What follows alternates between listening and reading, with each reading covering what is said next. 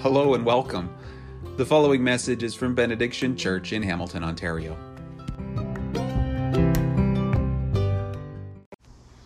I don't know if you remember what your life was like before Jesus. I, I do know that some of us are, you know, fortunate to have grown up in families where maybe you can't remember a time when Jesus wasn't part of your life. The, the change in your life has been a gradual process, and, and that's really great. I want to celebrate that with you. I do know, though, that others of us uh, experienced that change really quickly, you know, almost overnight. There, there, was, there was a clear time when you were the person you were before Christ, and then you, you met him, and things changed pretty quickly. Maybe not overnight, but over a very short period of time who you were in Christ was very different from who you had been before Him. That's certainly been my story. And I do know that that's also the story of the person we're talking about this morning. Her name is Olga of Kiev. And, you know, I think her story helps us to appreciate that that's how it happens for some people. I, think that Olga's life and other people's lives like this prove that God's word is alive and active, sharper than any two edged sword. This morning, we're continuing through our series called Biblical. The goal of what we're doing here is to help us to kind of cultivate a, a better relationship with the Bible. And what I want to do to help us kind of cultivate a better relationship with the Bible is just to tell the stories of the saints over the years whose relationship with God through Scripture has been costly. And so when we were together last week, we learned about Athanasius of Alexandria. Now, I do want to give a bit of a warning. The first part of Olga's story sounds like something out of Braveheart or like Game of Thrones. Like, it's definitely dark. Now, I'm going to tone down the details because I know that in the room this morning we've got some kids. Okay, so this is the PG version. If you want to read the full details, you don't have to look very hard to find them. I do want you to know, though, Olga's story is dark. And yet, in the Eastern Orthodox Church, Olga is referred to as Saint Olga, equal to the apostles. Equal to the apostles. So let me set this up for us by sharing a few bits of, uh, by way of context. There's three kinds of, three questions I think we want to ask. The first is a question of where. Where, okay? Now, last week when we were learning about Athanasius, we saw that right from the very beginning, Christians relied on Scripture to have clear answers to their questions. Like there was, like for right from the beginning, we, de- we depended on the Bible to speak with clarity and authority and without errors about, about whatever it teaches. And in that conversation about, about uh, Athanasius, we also learned about Constantine. And he was the Roman emperor and he was a Christian. And Constantine changed everything when he made Christianity legal okay, when he made Christianity legal. But the other thing that Constantine is remembered for is that in the year 330, he moved the capital of the empire from Rome all the way east to the city of Byzantium in Turkey, about 1,400 uh, kilometers east.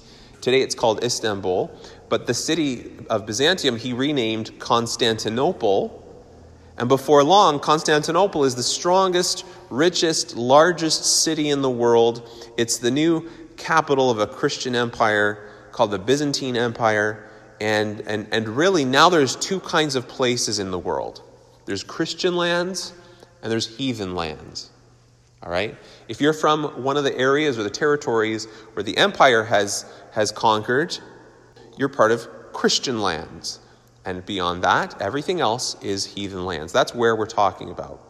It's also helpful to ask when. When are we talking about? Now, this story takes place in the 10th century. This is the middle of what's often called the, you know, the, the Middle Ages or the or medieval period. Sometimes it's called the Dark Ages. And they're called Dark Ages with, for good reason. It's because in the year 410, the unthinkable happens and Rome is conquered. In fact, it's conquered easily because Rome had declined since the capital moved east. There's all kinds of reasons for the d- decline of Rome and the eventual uh, conquest of Rome, but the Roman culture What, was, what was, had been glorious at the height of the Roman Empire is almost gone, but what parts of it survive, survive in the form of, of Roman Catholicism. And so, for centuries after the fall of Rome, Western Europe is struggling under plagues and wars and superstition. And as the centuries go by, these places are filled with people who identify as Christians who have no sense of the scriptures. They don't read scripture, you see, but they do know the seven deadly sins, and they know the Ten Commandments, and they know their, their seven sacraments, but they have never spent any time in scripture. See, in this period, a faithful Christian is somebody who prays to the saints because, you know, maybe, maybe Jesus is busy, but the, the saints are always available to pray and to help you, especially Jesus' mother Mary. She will always answer our prayers. And, and the, the thought is that, you know, there's each of the, each of the saints has a sort of a job to do, you see. So if you lose something, then you can pray to St. Anthony, who's the patron saint of lost things. If, you, if you're going on a long journey, you can pray to St. Christopher, and he's the saint of of travel. If you're going into battle, you can pray to St. Michael, and on and on and on. Well, it's again, it's a superstitious time in the sense that you might wear a crucifix in order to ward off evil spirits, or you might hang a crucifix on the wall in your home, or you might, in a, village, might build a, an entire shrine to Mary or to another saint in order to ward off demons. Well, during this time, the sacraments are everything as well. The sacraments are everything. I mean, it, it, it really, it's, it's not such a big deal how you lived last week as long as you are baptized and as long as you took communion on Sunday. That's when you know you're covered. That's when you know that you're safe and you're in God's good graces because you took the sacraments. And friends, that's what Christianity is in this period. So that's when we're talking about. Well, one more question is the question of who. Who? Who are we talking about? We're talking about people to the east. They're beyond the empire, people in heathen lands, beyond the superstitions of uh, the Roman Catholicism during the Dark Ages, and it's just different out there. You don't have national borders outside the empire to the east, by, by and large at least. You, you've got village after village where people in one town speak a different language than the people in the next town. And their ancestors were Vikings and Slavs and Huns and Scandinavians, and they are hunters and they wear furs and skins, and they're always cold. That's, that's the area we're talking about. These are people called the Kievan Rus. The Kievan Rus. And the capital of this region, their, their kind of main stronghold, is in Kiev this, the city that today is still called Kiev. And, and um, this, these people, they spread out all over what is today Ukraine, Belarus, and Russia. It's a massive area. And in those days, the people are in these tribes, picture it, they're living in tribes and villages scattered throughout this region, and they all serve the same ruler whose stronghold is in Ukraine. Now, about this ruler, he's not some fancy king wearing robes and a crown, living in a castle. He is a warrior, and he became the ruler either by killing the king who came before him or by being such an impressive warrior that the king chose him to succeed him. The ruler is always a man, and the ruler lives in Kiev, and his job is to protect you from invasion. He uh, is he will send his army if there's an invasion from the north or the south or the, or the further east. And, uh, and in return for the king's protection, once a year, the towns and the villages offer the king tribute. It's not a tax, it's more like a fee. Like if you've ever seen in mafia movies where the, the, the godfather will send a couple of couple of his uh, hitmen to go and, and visit a, a, store or a bakery or a market or something like that, and the shopkeeper will hand the person some cash. That's tribute. Okay? So it's kind of the same sort of thing. In exchange for protection, these villages offer tribute, and it, they might pay with furs or skins or honey or wax, even slaves. And that's where we enter the story because our story begins when we meet Prince Igor of Kiev and his wife, Princess Olga. And Igor has just taken over as ruler of Kievan Rus because his dad, King Oleg, has just died. Igor thinks he's going to be a really tough guy. He's going to be a great king, great ruler, but time will tell.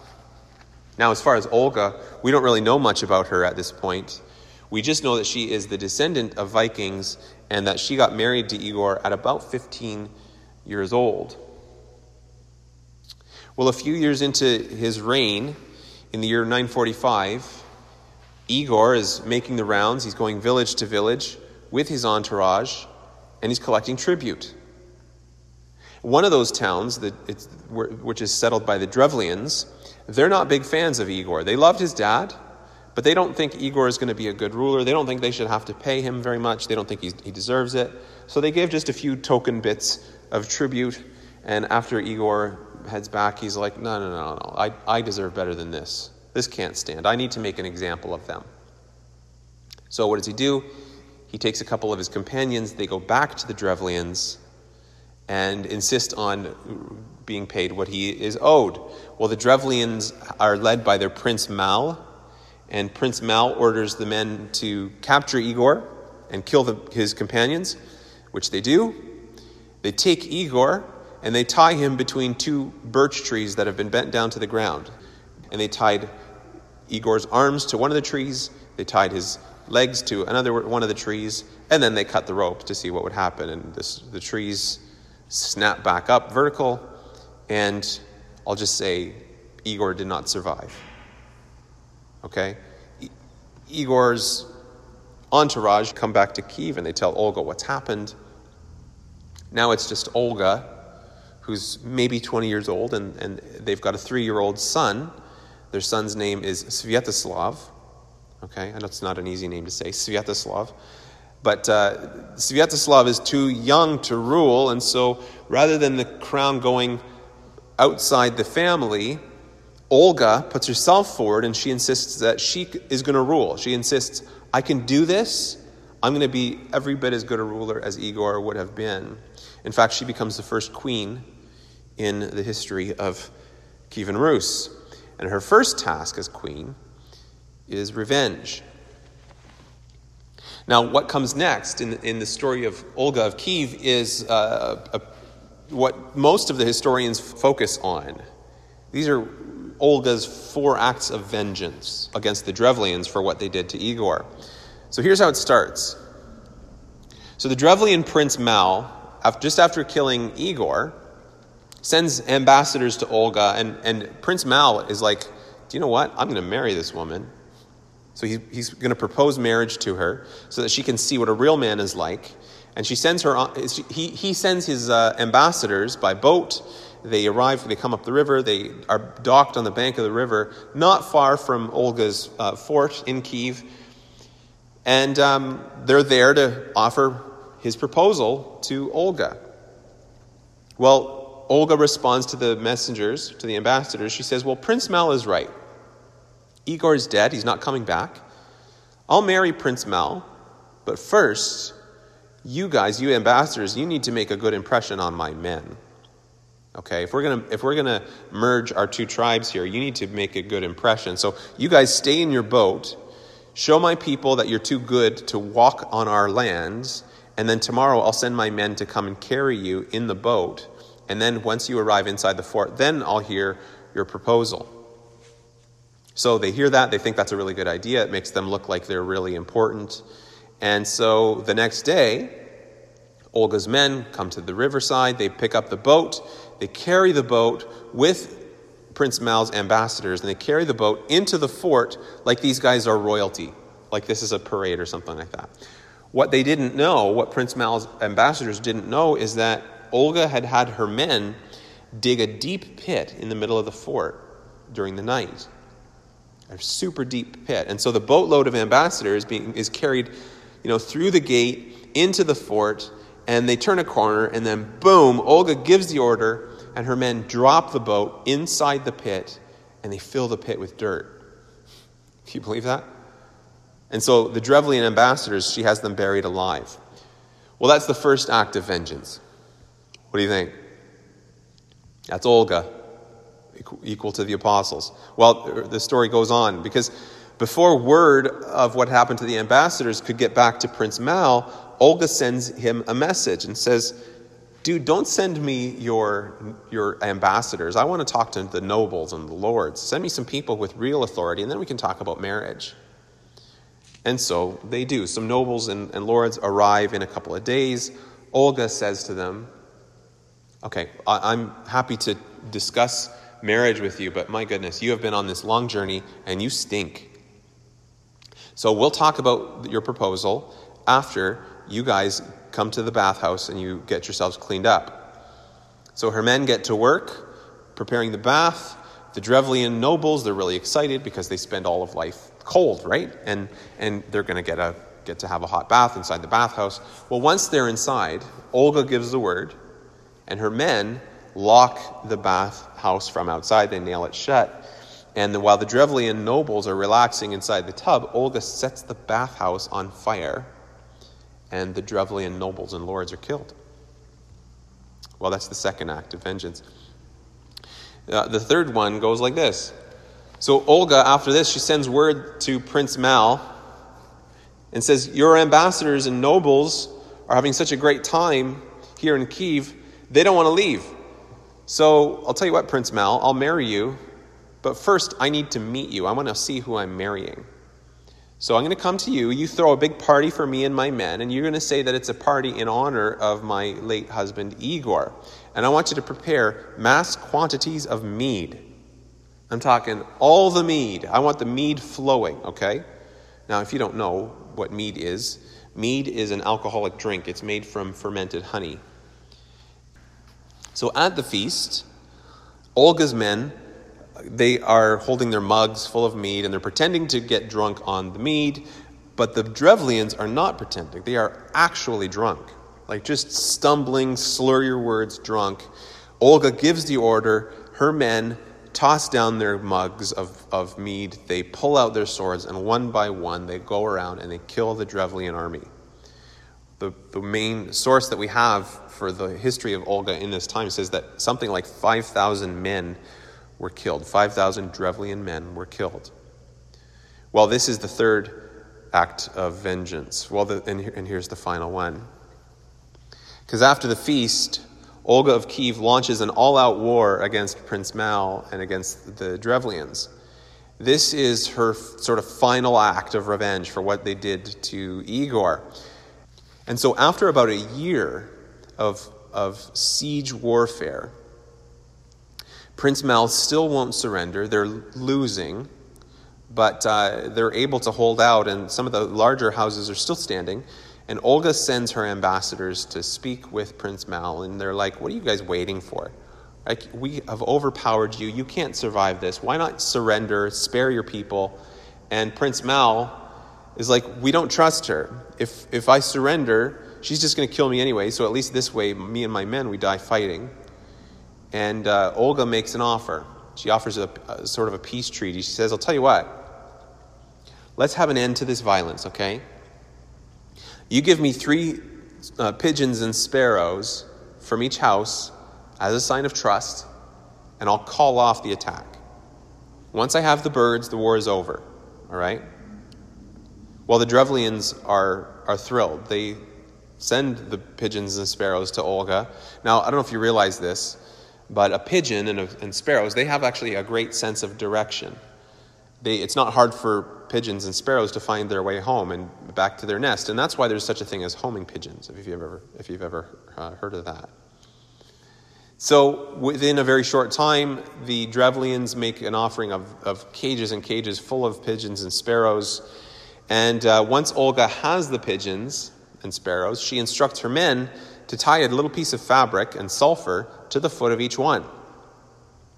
Over in the Drevlian town, the Drevlians are relieved because the war is over, because after all, Olga said, once I have the birds, the war is over. Well, the, the war would be over, but not the way that they thought. Because at night, Olga gives the order, and her men light the sulfur and they release the pigeons. And uh, the pigeons, they and the sparrows, they fly home to their nests and they settle in their nests with these little burning pieces of fabric attached. And it's like the sky is filled with these little flying torches. And they all settle in their nests, which of course catch fire, and the nests burn the homes down. Ends up, they end up burning down all the buildings in the Drevlian town, including the home of Prince Mal. And that's, as far as we know, that's the end of Prince Mal. And the, again, the, one of the sources, the main source for Olga's story, says that there was not a house that was not consumed. It was impossible to extinguish the flames because all the houses caught fire at once. Well, that's the fourth and final act of vengeance from Olga of Kiev. And most of the secular historians will end the story there. She's like this feminist icon. She's this tough woman you don't want to mess with. But after that, you know, her story's not finished because she's still got a son to raise and she's got a kingdom that she needs to rule. In some ways, this is where her story begins. Now, somewhere along the line, as queen, she hears about this new God. It's a new God in the West, the Christ, who has conquered death, and she's interested. Okay? Now, she's loved by the people of Kievan Rus. She made them a great nation. The world is starting to take notice, especially in Constantinople. They're hearing about this great queen of Kievan Rus. And in 954, Olga sets out for the capital. She sets out for Constantinople. And partly it's for political reasons, but partly it's for personal reasons. And uh, this trip is going to change her life. Now, just to be clear, she's coming from Kievan Rus, where they use spears and arrows and clubs and swords, and their forts are made of stones and sharpened logs. She gets to Constantinople, and it's a different world. Now, when I look at images of, of Constantinople in, in art, medieval art and stuff, I think like that must be where Tolkien got his idea, he got his inspiration for the city of Gondor in Lord of the Rings. You know what I'm talking about? The city of Gondor, the White City. Well, the centerpiece of Constantinople, of course, is the, the cathedral, the palace, of, which is now called the Hagia Sophia, or the Church of Holy Wisdom, which was just a marvel of architecture that was built in the 6th century. And it's still standing. Um, I know that some of you have been there. Hands up if you've been to the Hagia Sophia. You ever been there? Yeah, okay, cool. Well, here's what it looks like now. Today, it's a historic site in Islam it's, um, it's, it's still standing. After one and a half millennia, the Hagia Sophia still stands. Before it was uh, conquered by, by uh, Islam in the 15th century, it was the largest Christian cathedral in the world. Now, it's still an amazing building. It's still uh, uh, amazing, but if we want to get a sense of how it looked like, or how it may have looked like in Olga's day, we actually can look at some of the art that survived, like this image here. And isn't it mind blowing? Wouldn't you just feel like you've set foot in another planet? Like, even just you walk into this, this building, wouldn't you just feel, if you're Olga, like you've just walked into heaven itself? Well, Olga is brought inside the Hagia Sophia. She meets the two most powerful men in the world at the time. The first is the priest of the Hagia Sophia. He's the one who officiates the worship services, he, he leads the Mass. He's like the Pope of the Eastern Church, and he's called the Patriarch Polyeuctus. The other man that Olga is introduced to is, of course, the head of the empire, Constantine VII. Okay, the seventh emperor to hold the name or the title of Constant, Constantine. Well, Olga is going to spend three months there in Constantinople, learning from and, and worshiping with these men, and she wants to become a Christian. She is overwhelmed with, with joy and faith, and she can't wait to take the gospel back to Kievan Rus. But first, she needs to be baptized. In fact, there's a funny story uh, about her baptism. It turns out that, that Constantine VII had fallen in love with her, even though he was much older. And, and he says, and I quote, uh, You are very fair of countenance and wise as well. You are worthy to reign with me in my city. Well, her answer to him, and this, this is not a quote, her answer is like, dude, I can't marry you. Like, I'm not even baptized. But I'll tell you what, if you help me make it happen, then we can talk about marriage. Well, Constantine VII becomes her godfather. The patriarch baptizes her. Now, in the Eastern tradition, if you don't know, a, a, when a person is baptized, there's a, often a godparent. The godparent is there as a witness and is there to support the person being baptized. They, they promise to support you as you follow Jesus, and then you are baptized. You're immersed three times once each for the Father, and then again for the Son, and again for the Spirit. So after her baptism, Constantine the Seventh, he comes back to her and he's like, Well, so about getting married, let's talk. What he doesn't realize is that it's actually forbidden within Roman Catholicism for a godparent to marry their godchild. And so Olga says, and I quote, How can you marry me after yourself baptizing me and calling me your, your daughter? For among Christians, that is unlawful. Well, Constantine says, and I quote again, Olga, you have outwitted me. And instead, he showers her with a ton of gifts and, uh, and, and, money and stuff for her to take back to the people of Kievan Rus. Well, after Constantinople, Olga comes home to Kievan Rus and she's a Christian. She's a different person. She takes the money and the gifts that she was given by Constantine the Seventh and she turns that into schools and churches and relief for the poor and and uh, she's a good ruler. And the people love the innovations of, uh, that Olga brings in. They don't love her new religion.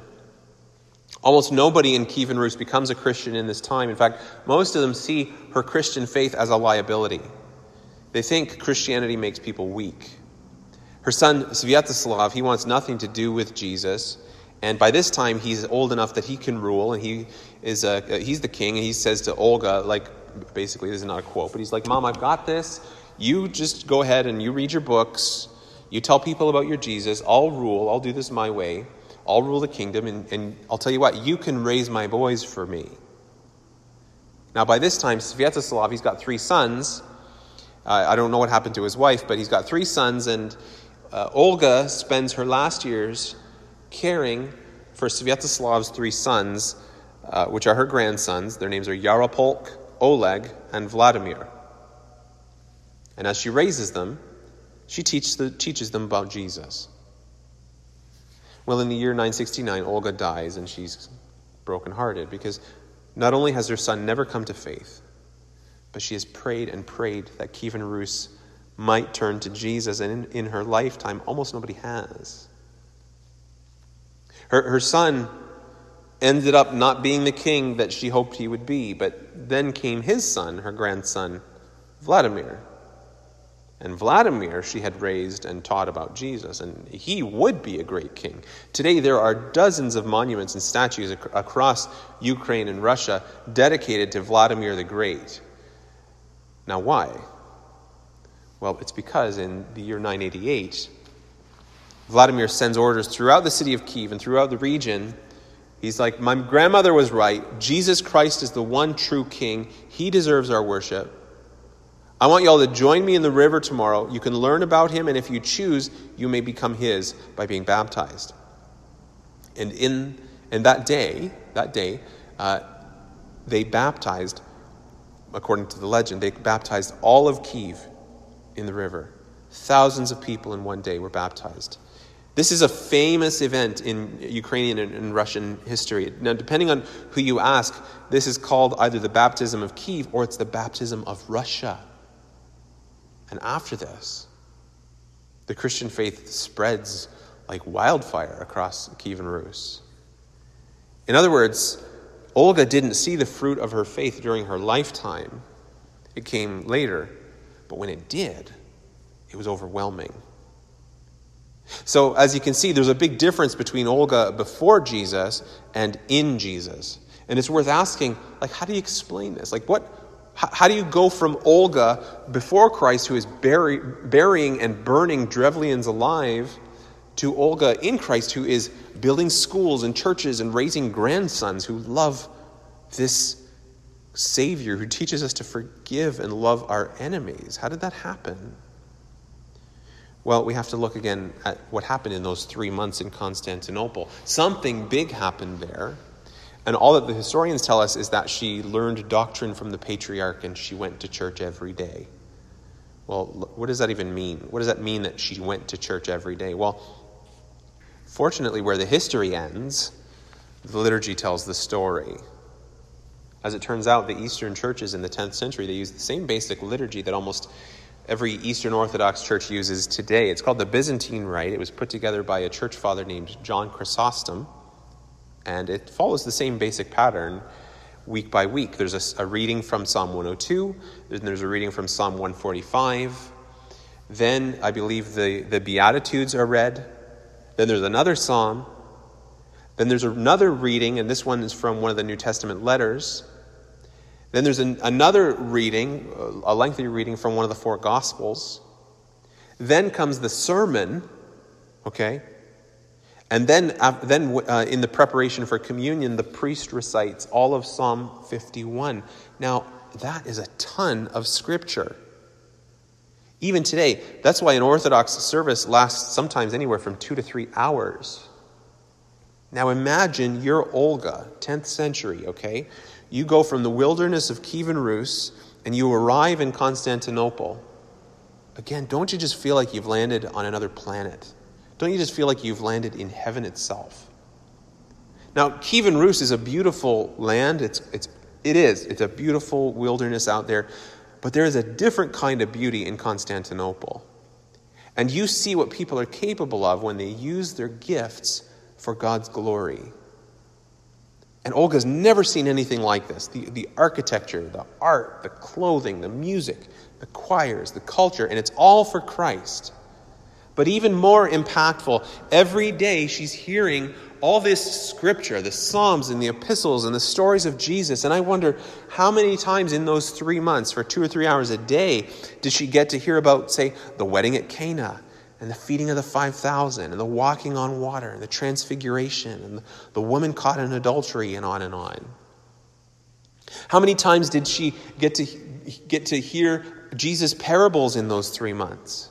The, the prodigal son and the ten virgins and the rich man and Lazarus and the, the, the, the sowing of the seed. And in those three months, how many times did she hear Jesus teaching about himself as the good shepherd or, or the vine and the branches? Or how many times did she hear about the Last Supper and the crucifixion and the resurrection of Jesus and his great commission to the disciples? And on and on and on. And I'm just like, no wonder Olga was transformed. No one, like, I get it.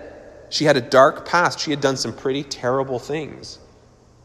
But all of her sin, her darkness, her violence was no match for the power of God's word to change a heart. Of course, she was changed. Of course, she was changed. Of course. Listen to this from, again, from Hebrews 4. The Word of God is alive and active, sharper than any double edged sword. It penetrates even to dividing soul and spirit, joints and marrow. It judges the thoughts and attitudes of the heart. Of course, she was changed. Well, a few lessons I'd like to leave us with as I close. One is a lesson from history. This just, this just seems important to say. I, we need to make a connection between the story of Olga of Kiev and what's going on right now in Ukraine. It seems to me, if you, we don't understand this story and the history of the region, it, it probably seems totally random that out of nowhere, Putin would invade uh, Ukraine and try to wipe it off the map and add it to Russia.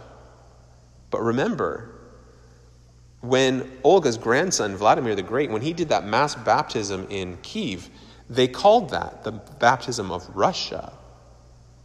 Like before there was a Ukraine and Russia as two separate nations, there was Kievan Rus. Before there was Moscow, Russia's capital was Kiev. So the history matters. These tensions, this, this story goes back like a thousand years. So there's a lesson here about the history. I think there's also a lesson here about beauty. I think that it's easy to underestimate the power of beauty in the Christian life.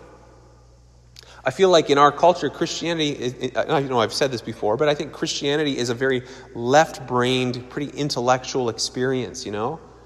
Like a, a Christian is a person who agrees with certain facts and logic and information. And that's all important. But it hasn't always been this way. And, and there was a time when Christians thought it was important to gather in these awe inspiring, like architectural marvels and to, to see paintings and statues and mosaics and candles and stained glass. That was important. And, and it was powerful to smell the smells of incense and flame. It was, it was important to hear choirs and church bells. Now, why? Why would we do that? I mean, like, look around you. We're here in this beautiful space. We're surrounded by stained glass windows, high ceilings, that uh, uh hand carved uh, paneling, and look at this table behind me. Look at the wall behind me, hand carved with the scene of the Last Supper, and these lights hanging from the ceiling. We've got the pipe organ on either side, this massive building that costs a fortune to heat. Why in the world would, we, would people go to this trouble when it is so impractical? Why carve this massive, beautiful altar out of wood when all you need is a table? Why go to the trouble of putting in this amazing stained glass when all you need is to cover windows? Because beauty preaches the gospel without words. I mean, when Olga came to Constantinople, she would have been like she was transported to, to a whole other place. Like, like again, like she landed in heaven itself. And so let's not underestimate the role of art and music and liturgy. These signs, the forms, the symbols and images, they're powerful. They're powerful for the glory of God. And let me say a word as well. Uh, uh, there's a lesson here, I think, about women. About women. Women rule, okay? There are so many stories of powerful, godly women in, this, in the history of the church. I, I think that there is this uh, a stereotype, maybe a narrative, that most of the important people in the church have all been men. Or that the only interesting stories worth telling in church history are about men. And it's just not true, okay? Macrina, Monica, Perpetua, Lydia of Philippi, Catherine of Siena, Siena Julian of Norwich, Anne Askew, Lady Jane Grey, Harriet Tubman, Corrie ten Boom. We're going to hear about her in a couple of weeks. On and on and on. You know, you may have to dig a little bit, but Christian history is full of amazing women. It's full of amazing women. Last lesson, last thought is about the word itself. Just a lesson about the word. You know, it, it, it blows my mind that as far as we know, Olga never owned a Bible. In fact, there probably isn't a, a Bible in all of Kievan Rus in this time. But look at how her life is changed after three months in the scriptures. I, I just think that is super encouraging because a lot of us, I think we struggle to make time to spend in scripture. It seems we, we, we struggle to make sense of what's there, and, and so maybe we, we have a hard time justifying the time that it takes to be in the Bible. I, I think a lot of us feel like if we're not theologians or if we don't have much theological training, we can't get anything out of our time, and so what's the point? And I just want to say, like, no, no. You know, one of the great things about Olga's story is that we get to see how powerful the Word of God is in the life of somebody who has no training no Bible background. Now, I'm not suggesting for a second that we should not take classes or read other books or we shouldn't listen to podcasts. I'm not saying that at all. I think we, like, I'm a big fan of learning, I'm a big fan of multiple learning styles, okay? I'm saying that what we need for the word to have its effect on us isn't expertise, it really is just time in the book. That first step really is just the discipline of setting aside time, physically putting ourselves in the space to sit down at a desk with the book open, faces down, in the book, reading what's there and letting the word do its work. Isn't Olga's life just proof that that, that works? Isn't Olga's life just proof of the power of the scriptures? Isn't, doesn't it just prove what we heard in Hebrews 4.12, which is that the The Word of God is alive and active. Listen to this as I close. The Word of God is alive and active, sharper than any double edged sword. It penetrates even to dividing soul and spirit, joints and marrow. It judges the thoughts and attitudes of the heart.